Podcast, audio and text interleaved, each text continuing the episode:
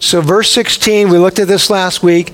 It just starts off with these words. It says, I, Jesus, have sent my angel to testify to you about these things for the churches. For the churches. And I just want you to take that in and listen to it and really hear it again this morning. I have sent my angel to testify these things to you for the churches. Remember last week I, I, I told you that word for is actually a preposition in the Greek language. And the preposition that's used here is the word epi. And what's significant about that is its meaning literally translates upon. Okay, and here's the difference. The way a lot of Christians read the Bible is we kind of just read it like it's a book. I learned that quick. I studied this book of the Bible. I read this book of the Bible. That's not, that's not what the revelation is intended to be. It is upon the churches. It's like I put a weight upon you. This is Jesus saying, Do you know who you are? You are the ecclesia. That's the Greek word for church. Ek, out of, kleos, called. You are the ones called out of this world for the world. If you don't do it, if you're not taking the gospel out to the world, who will take it? Who will do it? Do you see where we're at in history? Be the church. I, Jesus, have sent my angel to bear testimony to you. I have placed what? My calling, really, upon the church. Um, this last week, when I sat down, I sat down, we had a really great week fantastic week. Got to sit down with the superintendent of schools uh, here here in Grand Island and uh, talk to her about what's going on in families. And uh, we we kind of got to the end of our talk, and she says, "Well, you know, you're you're a pastor. Well, why are you talking to me about the school?" And I said, "Because we're, we're the church, and we have a calling upon us." And that calling is to be about serving the families of this community, and I happen to know something about the almost 10,000 children that your your school system is serving. Many of them are in homes that are broken. They have no idea that there's a Jesus Christ. And so I've got some ideas. I want to explore them together with you about how we, the church, might interact with these families. Okay? Well, that's what I'm talking about. To be the church is not to just build a building and put up a sign and say, Y'all come. To be the church is what? It's to go out with the, the only hope that people have, and that is the hope of Jesus Christ. Okay. Now, to kind of punctuate that, Jesus uses uh, three, three words that all kind of go together uh, here at the end of the book to, to just remind us of who, who he is, who is talking to us. You're, you're telling me you're putting a, a calling upon me? Yes, I am. Well, well, who are you? Who are you to do that? Here, here's who I am. Take a look at these next words. I am, here's who I am. I am the root and the descendant of David. I am the root and the descendant of David. I am the bright morning star. Why does Jesus talk like that about himself? Why did he say, I'm Jesus? Okay. Well, because again, he's pulling the whole of this book together and he's saying to the church, I want you to remember who, who I am. And he starts off with this word, I am the, the root. It's almost a, a, a paradox, right? How can you be the root of, root of someone and their descendant? How can you be their beginning? You made them and you came out of them. That's what he's saying, right? I am the root of and the descendant of David. Why? Because everything comes through the line of David. He's taking us back to the promise that was made in the garden. He's taking you all the way back to Genesis 3 on that fateful day when Adam and Eve break God's heart, break his law, and the curses placed upon the earth, and Jesus Christ is promised. I will send the seed. Send the seed through who? A descendant of David. So the very one who made you, made you for himself, has to now come into this world and become the sacrifice for you in order that you might have life and have life eternal. I am the root and the descendant of David. If I'm a Jew and I hear these words, they're significant to me. Why? When I say I'm the root, I'm the root, what do you think of? We, we may not call this to mind, but for, for a, a Hebrew, this idea of the root of David is most captured in the 11th chapter of Isaiah. Flip over there. You'll love these words because they um, have some familiarity to you. I am the root of David. If I'm a Jew, my mind is automatically back in Isaiah. What does it mean to be the root of David? In chapter 11, um, this prophecy is being made about Jesus. And notice what it, how it begins. There shall come forth a shoot from the stump of Jesse, and a branch from his roots roots shall bear fruit. Okay? So a Jew would say, okay, from the family of, of Jesse, a branch, David, will be the root, right, of the Messiah to come. That's how a Jew interprets that. From, from whose line will the new king come? It will come from the family of Jesse, a shoot, David. It'll come from his family. Well, what, what is Jesus saying here is actually, I, I am the root. And watch what happens when I come. The rest of this chapter, in chapter 11 of Isaiah, talks about what happens. He says, The Spirit of the Lord will rest upon him the spirit of wisdom, of understanding, of counsel, of might, the spirit of knowledge, the fear of the Lord, and his delight will be in the fear of the Lord. He will judge not by what his eyes see or decide disputes by what his ears hear, but with a righteousness he will judge the poor and decide with equity for the meek of the earth. Sounds like Jesus, doesn't it? It sounds like Jesus on the hill. Blessed are the poor in spirit. Blessed are the meek. He's not talking about just poor people. He's talking about people who recognize how spiritually poor we are. This is who I've come into the world for. I love the um, fifth verse and following. Righteousness will be the belt of his waist, faithfulness the belt of his loins.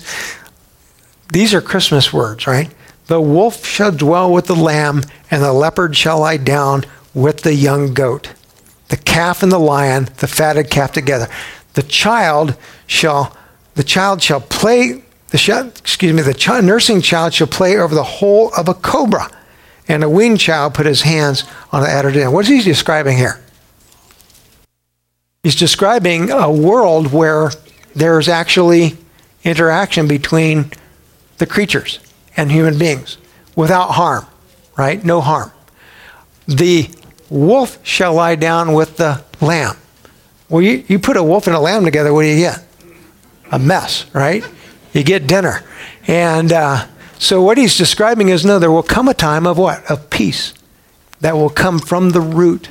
And what Jesus is saying, I, I actually am the root of David, and now I become that offspring that's described in Isaiah 11. By the way, I always love these words.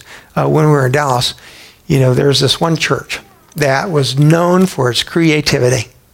Um, this guy, Ed Young, built a tremendously large church in Houston. His son, Ed Young Jr., uh, has a church in Dallas. And, and everybody thought, man, there's the most creative church in the world. And it really, that guy is creative.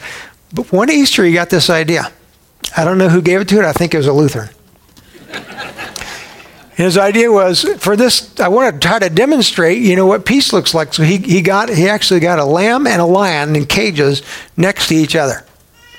And he wanted to try to show this idea that the, the, the lion and the lamb will lay down together. Well, guess what happened? Mr. Creativity got, got, got himself in trouble because that lamb, the whole sermon was doing this. He's like, get that lamb to quiet. No, it's got a lion beside it, right? The thing is scared. It's going to yell the whole time. So nobody heard his Easter sermon at all. But it was creative. It's very creative. You know, I think to myself, yeah, these, these things don't go together. And what Isaiah is saying, no, the one who will bring peace on earth will bring it through the cross. He is the root of David. And, and so when Jesus is describing himself, this is what he's saying in the Revelation. He's saying, I'm the one who has come to break the curse, who broke it through the cross, and who will establish a place of peace. That's new earth. That's new earth. Where our relationship, I, I actually believe this new earth, you see a lion, do you run? No. You see a wolf, do you run? No. There's harmony amongst all of creation, just like there was in the garden in the first place before that break with, with God through Adam and Eve. Okay? Notice the next word. Okay? I am the bright morning sun, star. I am the bright morning star. Where does that come from? Those words take us back. This is, this is like Christmas Day because these are both Christmas references to Numbers 24. And remember with me what's going on in Numbers. I am the bright morning star. You have two characters. Look at Numbers 24. Character number one is a guy named Balak. Character number two is Balaam. Balak and Balaam. So here's how I always like to describe him. Balak, he's a, he's a king, right? He's a guy with the binoculars. He's got binoculars. That's how I always picture Balak. Because what's happening is as Israel is, is coming into the, the, the new land, the promised land, remember God says, you, you don't need weapons. You, don't, you really don't need, all you need is, is me. So carry, carry the box.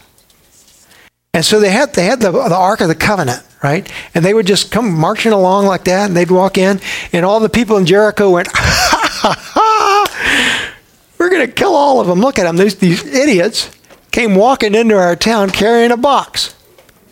And they don't even, they don't have soldiers. Where are their chariots? They don't have chariots. They don't have nothing. They're just walking around with this box.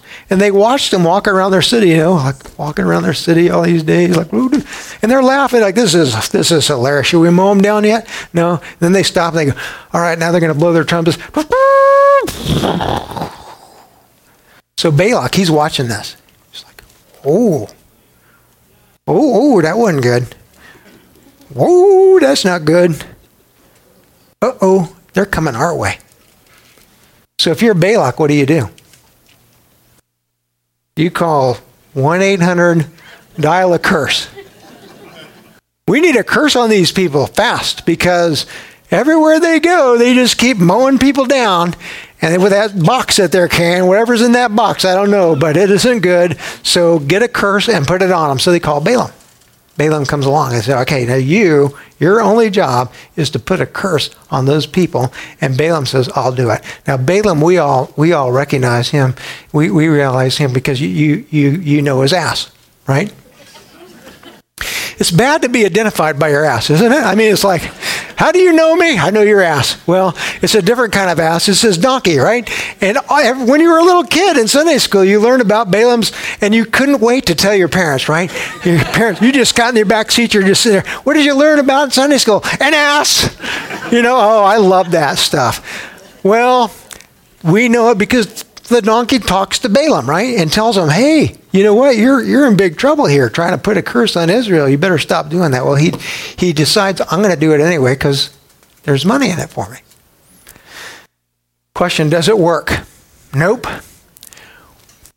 When he opens his mouth, God causes to come out not a curse, but a blessing. And so you get these oracles, these, these oracles that Balaam speaks, are supposed to be curses, but instead God has said, nope, that ain't going to happen. It's going to be a blessing. Now, when you get to the final oracle, you get words that I think are just beautiful. Go to verse, go to verse 15. This is one of my favorite Christmas stories. It just is just, oh, every Christmas I look at this. He says, He took up his discourse and he said, the oracle of Balaam, the son of Beor, the oracle of the man whose eye is opened, the oracle of him who hears the words of God and knows the knowledge of the Most High, who sees the vision of the Almighty. Now, at this point, Balak, the binocular guy, is like, "Get my money back. Get my money back." He's he's talking about he's talking about God as Almighty and all powerful. Now, look at these next words, beautiful words. I see him, but not now. That's Christmas. This is written thousands of years before Jesus Christ is born. And guess what he's saying? I see him, but not now. A star shall come out of Jacob, a scepter shall rise out of Israel. Everybody always wonders about the wise men. They're like, you know about the wise men? I'm like, yeah, I know about the wise men. They tried to find a bunch of them in Texas. They couldn't find one. So they had to go to Nebraska to get, get the wise men. No, not those wise men. Oh, the wise men. Yeah. So how do the wise men even know what that star is? Right here. They have retained this prophecy. And they know it. A star. A star shall come out of Jacob, a scepter shall rise out of Israel. It shall crush the forehead of Moab and break down all the sons of Sheth. Edom shall be dispossessed, Seir also. His enemies will be dispossessed. Israel is doing valiantly, and one from Jacob shall exercise dominion and destroy the survivors of the city. Oh my goodness. What is he talking about? This is kind of that now and not yet of Scripture. The idea that these words are being spoken by Balaam through God at a period of time that points forward to the coming of the one who will destroy our enemies. Not just, not just David or a physical earthly king, but the one who made it all will come. I see him, but not yet. And when Christmas comes, he is born. And he is, guess what? The bright morning star. And so, what is being said by Jesus as you flip back over to the Revelation is I'll tell you who I am, the one who puts this calling upon you. I am the one who has broken the curse through the cross. The seed that was promised through the line of David, both his root and his descendant. I am the morning star. I am the one who has come to end the night. The darkness is over. The curse is broken. And I am now establishing, I am establishing what? a new earth, and we will live together. Our response to this is beautiful. Verse 17 The Spirit and the bride hear this, and what is the word out of their mouth? Erchou. Erchou, come. Come. And let the one who hears say, Come. And let the one who is thirsty come.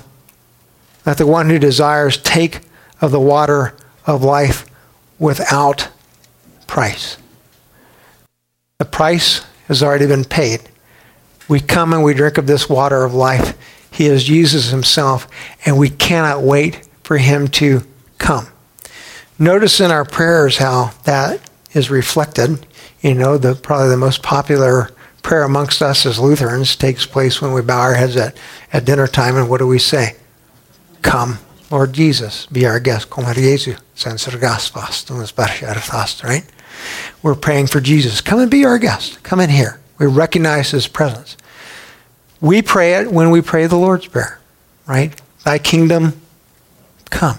I always challenge my confirmands every year. I'm like, do you really want to be saying that?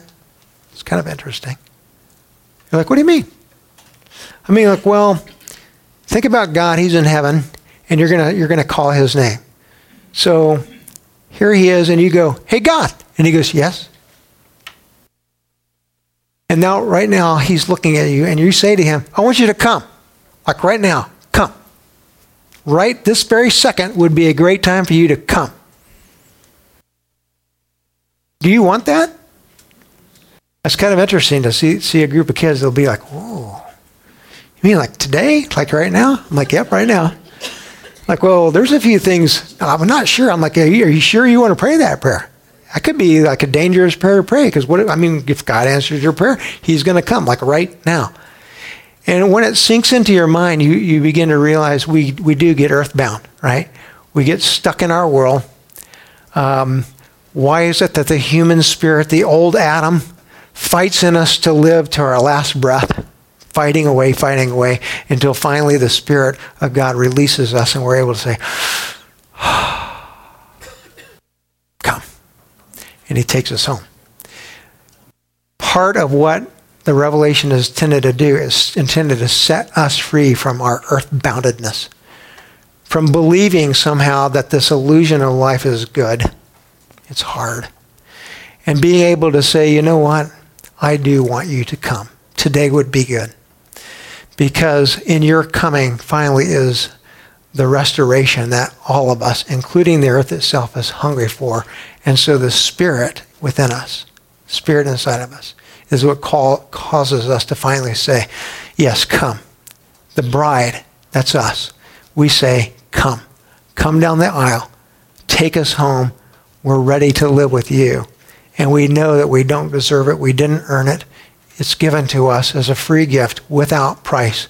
This life water you, Jesus, who we will consume for the rest of our lives in eternity. It's a beautiful picture of the church as this, this book is, is closing out, and you, you hear the church being able to say, We want you to come today.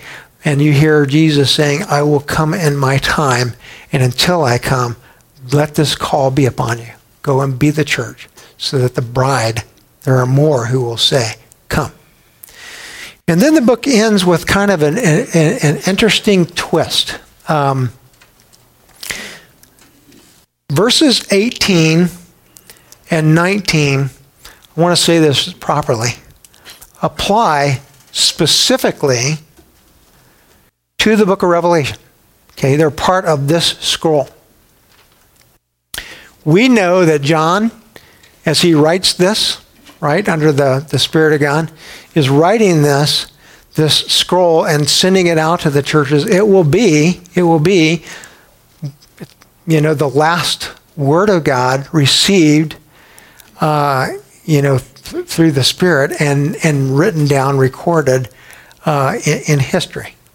Okay? We don't, today we're not like the Mormons. We don't say, oh, well, now there's another prophet that came and he wrote some more stuff. And there's another prophet. No.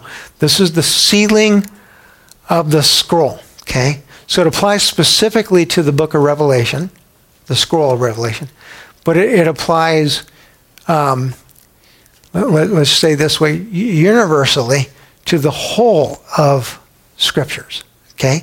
So when you read these words, you can say, well, in a specific sense, he's talking about the revelation, but in a in a universal sense, he's speaking these words over the whole the whole of what we would call the canon of Scripture, all the prophecies that have been given, you know, whether through Moses, through Isaiah, through you know, through the, the gospel writers. This now is the closing up of the canon of Scripture.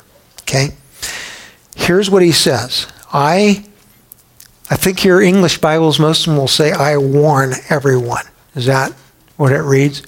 And the actual verb there is martyreo, which I actually prefer because it, its, its literal translation is not so much warn as I testify to you. I'm making a testify. I'm testifying this to you. I'm telling, I'm speaking these words to you. In other words, here's a God who is saying, I'm going to give testimony to what will happen if you try to change my word. That's, that's the impact of it. Okay? Here's the testimony he gives. I testify to everyone who hears the words of the prophecy of this book. See, has the specificity. This book, Revelation, universally applicable to the whole of the canon of Scripture. If anyone adds to them, God will add to him the plagues that are described in this book. Well, you stop and you think about that, and it's it's kind of frightening. You think, well, the, the plagues described in this book are not they're not good plagues, right? They're they're a God who is sending upon this world right now, today, the effect of his curse that took place in Genesis 3. And we are watching it happen in these end times like never before. Okay? Well, there's a sense in which the plagues described in this book are already coming upon those who turn away from God's word. Okay? So, what does it mean for me to, to add to God's word? Or, look at the second half of it. If anyone takes away from the words of this book of prophecy, God will take away his share in the tree of life and in the holy city that are described in this book. Th- those two things are really, they really go hand in hand right? What, what, is, what is God testifying to? He's saying, there's two things that can happen with the Word of God. You can, you can add to it and you can subtract from it. Okay? Add to it. Are there not religions that have added to the Word of God? So when I walk into a, a Mormon temple, they hand me what? A book of Mormon. What is this? Where did, where did you get this? Well, um, Joseph Smith, he he found these golden tablets, and we translated the golden tablets. The angel macaroni, tran, uh, Moroni. I, forget if it's macaroni or no, it's Moroni. He translated it, and we wrote it down. And this is this now adds to the words of the Scripture. And not only that, but the prophets, the prophets of the Mormon Church, they add to it. And so we, we don't just base our you know, our understanding upon the Bible, we have, we also have this prophet. What is the Quran? Add to. Well, Jesus, yeah, is a prophet. He was a great prophet, but he was not the last prophet. The last prophet is the, prop, the prophet Muhammad, and he is great. And so we've added to it. And what, is, what does God say? I'm going to testify to you. If you add to it, you will receive the plagues of this book upon you. Well, in our minds, we think, okay, good, you know, God's going to make frogs jump around in their bedrooms and, you know, rats. No, he's saying the, the, the plagues described in this book are what? They're, they're the curse. You'll fully experience the curse under the law because that's really what all these additions do is they just take away the gospel they take away the cross of jesus christ and they put you back under the law okay then you're going to receive the curse of the law the plagues the plagues that are described in this book just describe what it means to, to live and now die apart from Jesus Christ. And you die apart from Jesus Christ, you die judged under the law. There's the plague. There's the effect of it. It's not this is not a Halloween scene where God is, you know, making snakes and frogs and lice and grasshoppers jump around in people's lives. No. It's about I am I'm a person who's under the curse of Islam. And guess what? I'm outside of the grace of God. I'm seeking to live under the law. I'm seeking to please the law. I'll never get there. And so as I experience this world and its brokenness, there is no hope for me. There is no hope for me, right? That's what he's talking about.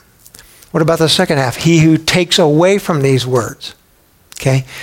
For me as a for me as a pastor, probably one of the more one of the the most sobering things to realize when you're teaching the word, sharing the word, even at our homes, uh, around our table, right? Is wait, this is God's word. I have no right to change it or to say, you know what, I don't like this part of it. So I think I'm going to just kind of Got a glass of water. I think I'll water that part down. I can't cut pieces out. But there's a real sense in which our old Adam wants to do that. When you when you take God's word as a whole, I promise you there are going to be parts that come to you that you just smack into. You don't like them. Our old Adam goes, I, I don't like that. I don't want that. Okay? Um, I'm going to use a, an example. I don't want you to get like torqued at me or ticked at me because I use this example. This is not judgmental. But I just want to make a point. It's easy to read these words. He who takes away from these words and to say to ourselves, well, I would never do that. You don't have to subtract something from the Bible to take away his words. Just resist it. Here's my example. The great prophet Malachi stands before the nation of Israel. And he says, I'm going to I'm going to call you to something. I want you to bring the tithe into the storehouse and surrender it to God. Now, what's he saying to Israel? It's one tenth for a reason. Because 10, as we've discovered in the Revelation, is what? Yahweh's perfect number. What is Malachi saying to the nation? I want you to trust God absolutely. And so I'm going to call you to let go the one thing that I know you are not going to want to let go of, and that's your provision, your money. bring it into the storehouse and let it go. You ever resist that? You ever find yourself like, it's a good idea, but it's not very realistic. It's just an example. Don't get torqued at me. I'm not judging. I'm not trying to make you feel bad. I'm just saying it's so easy for us to read these words. He who takes away from this word. We do it subtly. The good news for us is we do it under grace. I, I do I resist God's word every day. Every day. Are there things that I don't like about what God has told me? Absolutely. I don't like that. Uh, that that seems hard to do. I resist it. We do it under the grace of the cross. But never I'm going to borrow I'm going to borrow Dietrich Bonhoeffer's words here. Never cheapen it. We cheapen it when we just excuse it. Yeah, because I can't do that. Yeah, I, nobody can really do that. That cheapens grace. And so there's a balance as as God's called out people of living under grace and saying, God forgive me. God forgive me. And, and seeking to release ourselves to Him that He might change us. Okay? Now, the revelation is what, he's, what He would say, what I think Jesus is saying to the church is, I want you to be my called out ones. Live under my word in such a way that, that you will impact the world around you. And I've always said that the, the church is a shadow of what it should be, a micro shadow of what it should be. When you live under grace, with the Word of God and you live it out in your life, oh my goodness gracious, get out the binoculars, Balak, because here it comes. You will change families, families will change cities, cities will change nations. And all you have to do is look back at the scripture record to see that. We're a shadow of what we should be. And so there's a very evident way in which there are people who subtract from the book, who say, you know what, homosexuality is not really that bad. In fact, it was, you know, God made people this way anyway, subtracting from the book. You're taking away. You're taking away God's word. God's word clearly speaks to this. You have to erase it to get there. Okay? But there's a subtle way in which our old Adam, our human spirit, will always resist the thing that God gave us. And so I always tell people one of two things will happen when you read the Word of God. You'll either alter it, change it, whether subtly in your mind or the way that you live, or you will alter it. You will come under it like you're at the altar of God on your face, surrendered before Him, saying, God, I can't do this. And I beg of you, would you change me? I cannot change myself. And God says, I will change you. The book closes with these words He who testifies to these things says, Surely I am coming soon. Amen. Come, Lord Jesus. And notice, notice the last phrase, you need it. How does the Bible end? The grace of the Lord Jesus be with all. The grace of the Lord Jesus be with all. Because you need it. And I need it. We live under his grace, under the cross. And our calling as a church is to take grace into the world. And grace is not just, you know, not just a, a, a flimsy, you know, turning uh, turning away from, you know, people's issues. It's it's the cross. Take the cross to the world. And the revelation ends.